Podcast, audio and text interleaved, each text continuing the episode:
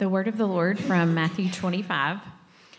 Then the kingdom of heaven will be like ten virgins who took their lamps and went to meet the bridegroom. Five of them were foolish, and five were wise. For when the foolish took their lamps, they took no oil with them, but the wise took flasks of oil with their lamps. As the bridegroom was delayed, they all became drowsy and slept. But at midnight there was a cry Here is the bridegroom! Come out to meet him! Then all those virgins rose and trimmed their lamps. And the foolish said to the wise, uh, Give us some of your oil, for our lamps are going out. But the wise answered, saying, Since there will not be enough for us and for you, go rather to the dealers and buy for yourselves. And while they were going to buy, the bridegroom came, and those who were ready went in with him to the marriage feast, and the door was shut. Afterward, the other virgins came also, saying, Lord, Lord, open to us. But he answered, Truly, I say to you, I do not know you. Watch therefore, for you know neither the day nor the hour. For it will be like a man going on a journey who called his servants and entrusted to them his property. To one he gave five talents, to another two, to another one, to each according to his ability. Then he went away. He who had received the five talents went at once and traded with them, and he made five talents more. So also he who had the two talents made two talents more. But he who had received the one talent went and dug in the ground and hid his master's money. Now, after a long time, the master of those servants came and settled accounts with them. And he who had received the five talents came forward, bringing five talents more, saying, Master, you delivered to me five talents. Here, I have made five talents more. His master said to him, Well done, good and faithful servant. You have been faithful over a little. I will set you over much. Enter into the joy of your master. And he also, who had the two talents, came forward, saying, Master, you delivered to me two talents. Here, I've made two talents more. His master said to him, Well done, good and faithful servant. You have been faithful over a little. I will set you over much. Enter into the joy of your master. He also, who had received the one talent, came forward, saying, Master, I knew you to be a hard man, reaping where you did not sow and gathering where you scattered no seed. So I was afraid, and I went and hid your talent in the ground. Here you have what is yours. But his master answered him, You wicked and slothful servant, you knew that I reap where I have not sowed and gather where I scattered no seed. Then you ought to have invested my money with the bankers, and at my coming I should have received what was my own with interest. So take the talent from him and give it to him who has the ten talents. For to everyone who has will more be given, and he will have an abundance. But from the one who has not, even what he has will be taken away. And cast the worthless servant into the outer darkness. In that place there will be weeping and gnashing of teeth. Amen. Thank you, guys. If you haven't done so yet, please take your Bibles and turn to Matthew 25 uh, where Suzanne was just reading for us. So, here at Redeemer, we are working our way through the book of Matthew in general, and in particular, we are working our way through um, the Olivet Discourse. And in the Olivet Discourse, Jesus is talking about things like um, the end, about his return, about what to expect.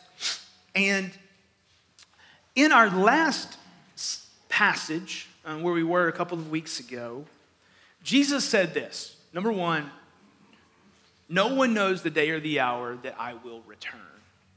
And he, and he says, therefore, always be ready and always be faithful. Always be ready and always be faithful. And what he's doing in our passage today is he's giving two parables, two stories that kind of drill down on what it looks like to be ready and what it looks like to be faithful. So, if you're one of like the three people that remembers something that was said in a sermon two weeks ago, this might feel like a repeat in some ways to you. For the rest of you, you just get a second chance. It's a beautiful blessing. So, I've called this sermon Helpful Parables because really Jesus, as I said, is given, giving these two parables to explain what it looks like to be ready and what it looks like to be faithful. Um, actively faithful. And so um, I would just say the main point of this sermon is Jesus wants us to be eagerly, actively looking for him to come. And I would say Jesus wants us to actively and faithfully steward what he's entrusted us until he comes. So let's look at these together. And so, if you're a note taker, um, our first point is ready. Ready. Uh, this is the first parable in verses 1 through 13. Um, now, I will say, a week ago, I was preparing to preach this sermon, and the power went out in our community. And as I sat in the darkness in my living room, I did wonder was I ready? and the answer was no, I wasn't. Um, and maybe that's a nice metaphor for us. I mean, did anybody have on your December 2023 bingo card power out 48 hours on those two days? Anybody? If so, you should claim that. Okay. So, what took place was swift and immediate and caught many of us off guard. The takeaway from this parable is given to us in verse 13. So look at verse 13 first. Watch therefore, for you know neither the day nor the hour. And so the imperative to us is to be on watch, meaning not just to stay awake, but be prepared. Jesus has promised that he will come again.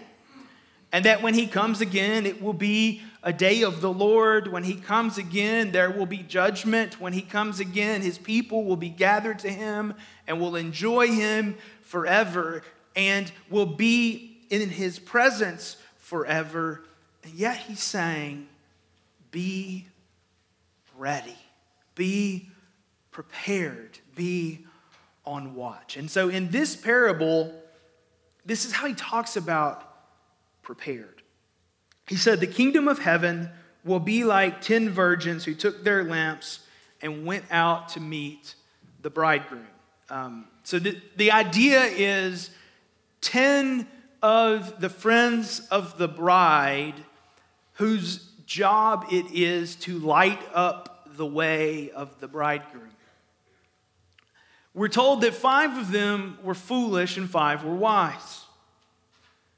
The foolish took their lamps, but they took no oil. Now, we're not lamp people, but it takes a lamp and a wick and oil to make a light.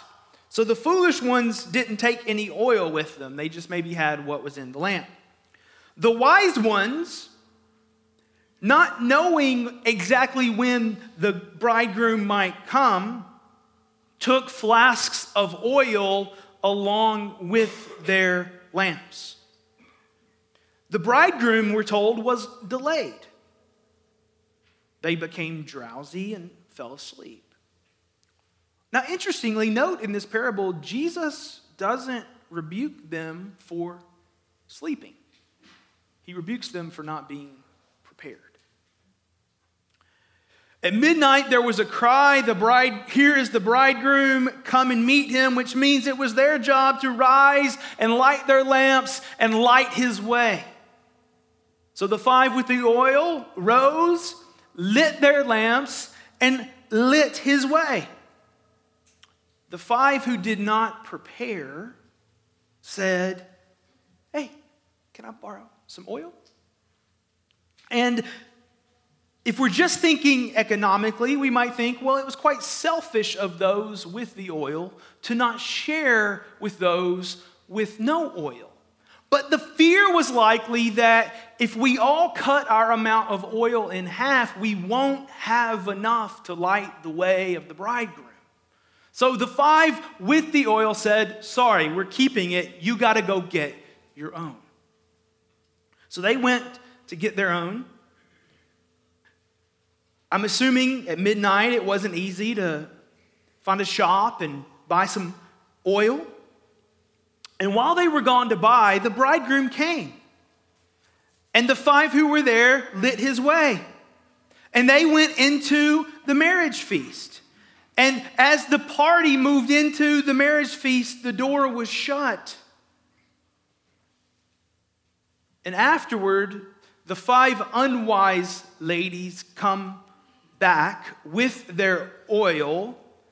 They knock on the door and they say, Lord, Lord, open to us.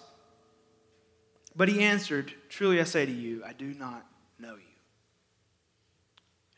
So, uh, effectively, what's happening here is five of the virgins, five of the young ladies, five of the friends of the bride missed the marriage feast, missed the banquet, missed the party, and missed the bridegroom. Why? In the story, because they were not vigilantly staying ready for the coming of the bridegroom. Okay, so that's the, that's the, the parable. The parable says, watch. It says, stay ready. Now, you might be asking, okay, well, what do we do with the parable? We do this. The parallel here is Jesus is the bridegroom. And the, the place that the citizens of the kingdom desire to be is in the marriage feast of Jesus, the bridegroom.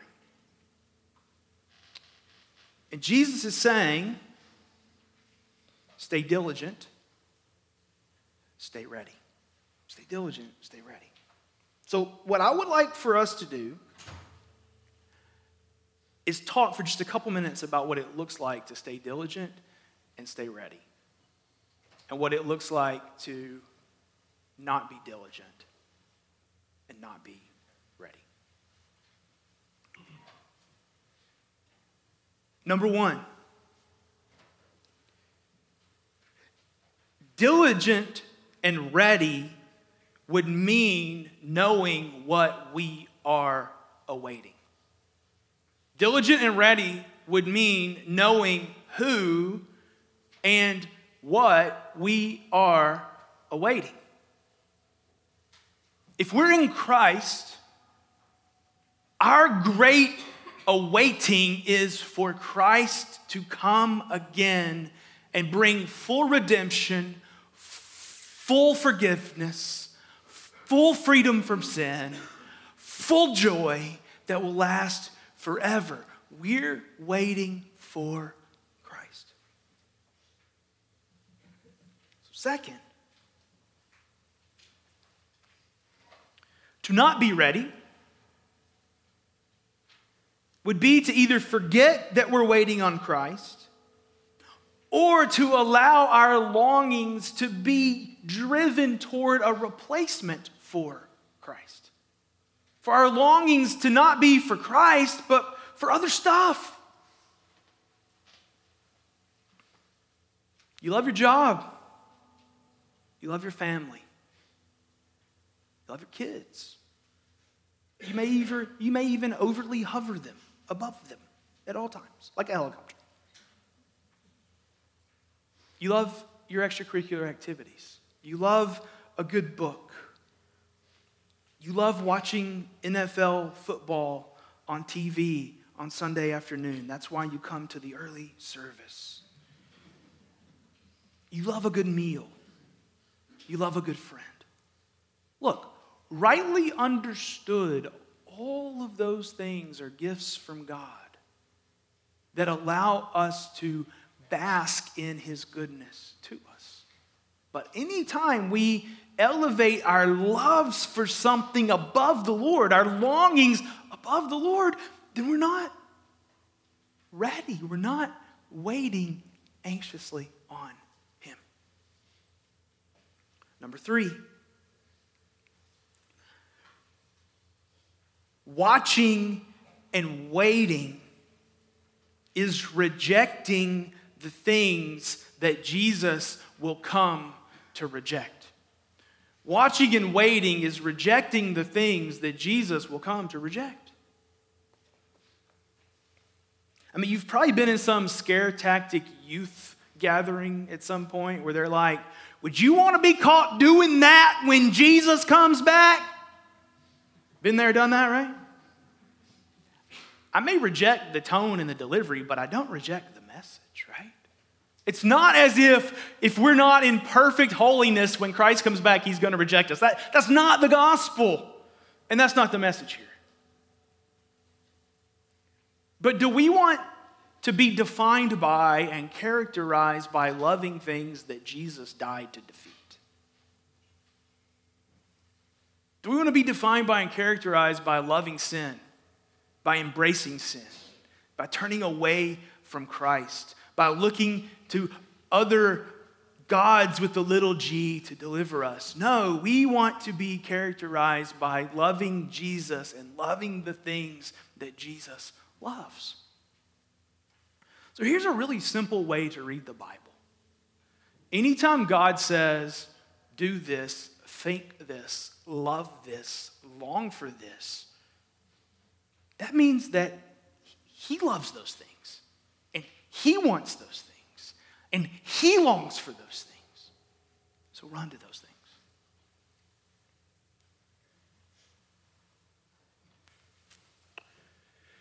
Watch, therefore, for you know neither the day nor the hour.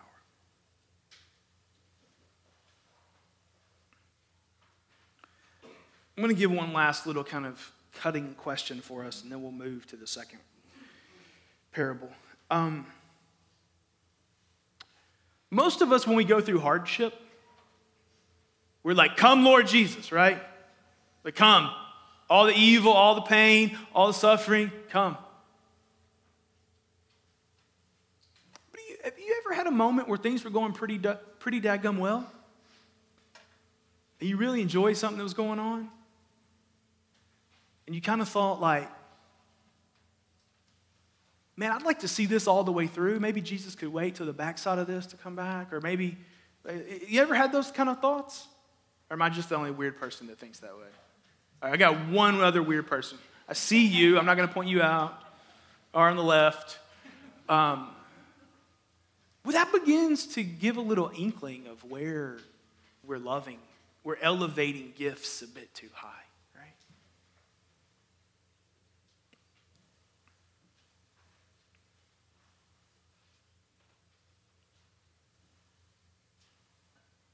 I promise that for you and your child to be with Jesus will be far, far better than them having a wedding here on earth. I promise that for you and your spouse to be with Jesus will be far, far better than, than any event that you have planned in the not so distant future. Let's be ready.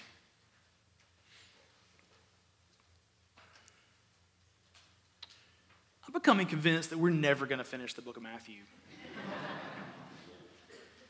Because I'm not sure that we're ever going to finish. Second, entrusted. This is the second parable. This is the parable of the talents. We're all quite familiar with it. I use the word entrusted because I think what's going on in this parable is Jesus is conveying that he has given his servants a stewardship. He's given his servants a gift. He's given his servants things to use for his kingdom. So here's the parable. Um,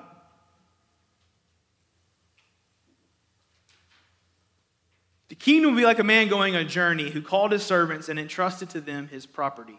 And so, what he gives to his servants is talents. Now, rightly understood, a talent was money, okay? It was money. And this week, as I was reading about the talents, some people think that a talent was about 60 days' wages. Some people think it was about 600 days' wages, and some people think it was 6,000 days' wages. That's a pretty vast difference, right? Like two months' salary versus 20 years' salary, right? If you're gonna give me a talent, I'm on team 6,000, okay? I want it to be big. But either way, what's important here is this master was not entrusting his servants with tiny nothing. He was entrusting them with big things. Okay? He was entrusting them with big things. And if we're to take this as a parable of the kingdom, and we're the servants, which I think we are, then what Jesus is conveying is the master has entrusted us with meaningful. With meaningful things. Now, I am going to encourage you to broaden this out more than just finances, but we could just start there. Everything that you possess is something the Lord's entrusted to you. Every skill that you have is something that the Lord's entrusted to you. Every position that you have is something that the Lord's entrusted to you. What's He want you to do with it? He wants you to further His purposes and multiply His kingdom here on earth. He wants to use you to that end. So, what plays out in the parable is he gives one servant five talents, he gives another servant two talents, and he gives another servant one talent. Okay? Now, there's no talk about the equity there. He just doles it out because it's his to dole out. You take what you're given. But notice what happens. The one who got five worked hard, invested it faithfully, and returned to the master at an unknown time a total of 10, the five that he gave him and another five. And the master said, Well done, good and faithful servant. The one he gave two, he worked hard, he invested it. He turned two into four, and when this master returned, he gave all four to the master, to which the master said, Well done, good and faithful servant. And to both of them, he says, You'll be entrusted with more because you've proven trustworthy. And to the third one, he was scared. He feared the master's disapproval. He feared the master's character. And so he chose to take no risk whatsoever, and he dug a hole and he buried the talent.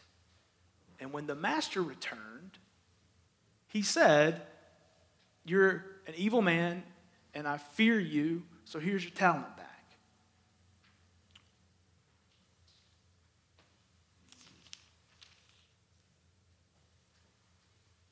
Verse 26 But the master answered, You wicked and slothful servant, you knew that I reap where I have not sown and gather where I scattered no seed. Then you ought to have invested my money with the bankers, and at my coming I should have received what was my own with interest.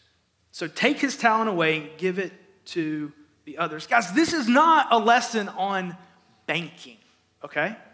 It's not a lesson on finances. I'm not even going to talk about giving to the church, even though we're for that, okay? This is a lesson on how we think about our Lord. That's the lesson. And the lesson is this everything the Lord's entrusted to me or to you, or then if we do it as a church, everything the Lord's entrusted to us, He's entrusted it so that we will faithfully represent Him, faithfully pursue His purposes, and make His name, His glory, His kingdom presence known and bigger because of what he's given to us. Now, I'm not saying that the kingdom depends on us. That's not what I'm saying. What I'm saying, though, is the Lord entrusts the preaching of his gospel, the building of his church, and the building of his kingdom to play out through his disciples empowered by his Spirit. And so I think the takeaway from this parable is the Lord's entrusted us, his people, with much because that's how he builds his church and builds his kingdom. Okay? Second, the Lord doesn't want us to be afraid of him. The Lord doesn't want us to be afraid of him. He wants us to serve him. And he wants us to use what he's given us for the good of his kingdom. So I think the third servant with the one talent went wrong by being captivated by a false understanding of the master and being filled with fear of the master. So if we're sitting here, I know some of us are, are motivated by fear and doubt, and we're like, I don't want my talent to be taken away. I don't want to be cast out into the darkness where there's weeping and gnashing of teeth, that, that I think the answer is get a right view of the Master. Get a right view of Jesus the Savior. And understand that, that we're His servants to begin with because He loved us. We're His servants to begin with because he came and lived a perfect life and died and rose again that we could be welcomed into his kingdom. Understand that we've been entrusted with talents, metaphorically speaking, because he has chosen to build his kingdom through the faithful labors of his servants as they're filled with trust in him. get a biblical view of Jesus and his relationship to his children. It's one of grace, mercy, compassion, forgiveness, deliverance, filling up what's lacking in us so that we can please him and please the Father. So if we want to be found faithful, then let's understand that the Lord has entrusted us with a stewardship, a stewardship to use for his kingdom. And so I think our diagnostic question here would be how am I, as a child of Jesus, using my life? my possessions, my time, what I love, what I do, how am I using those things for the church of Jesus and the ministry of Jesus and the work of Jesus in the world?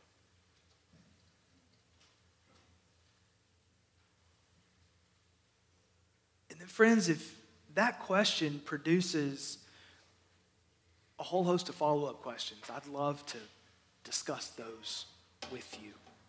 Any of our elders or pastors would love to discuss those with you because we want all of us to be faithful with what the Lord's entrusted us. The good news of Advent is that Christ came and lived and died so that we don't have to perform our way into his kingdom, but so that we can live freely as his children. Free to love, free to serve, free to obey, free to follow, free to honor. So, our Father and our God, we pray now that you would take these this word from your Son. And you would cause us to not only hear it, but to receive it and to believe it. Make us like Christ we pray in Jesus' name.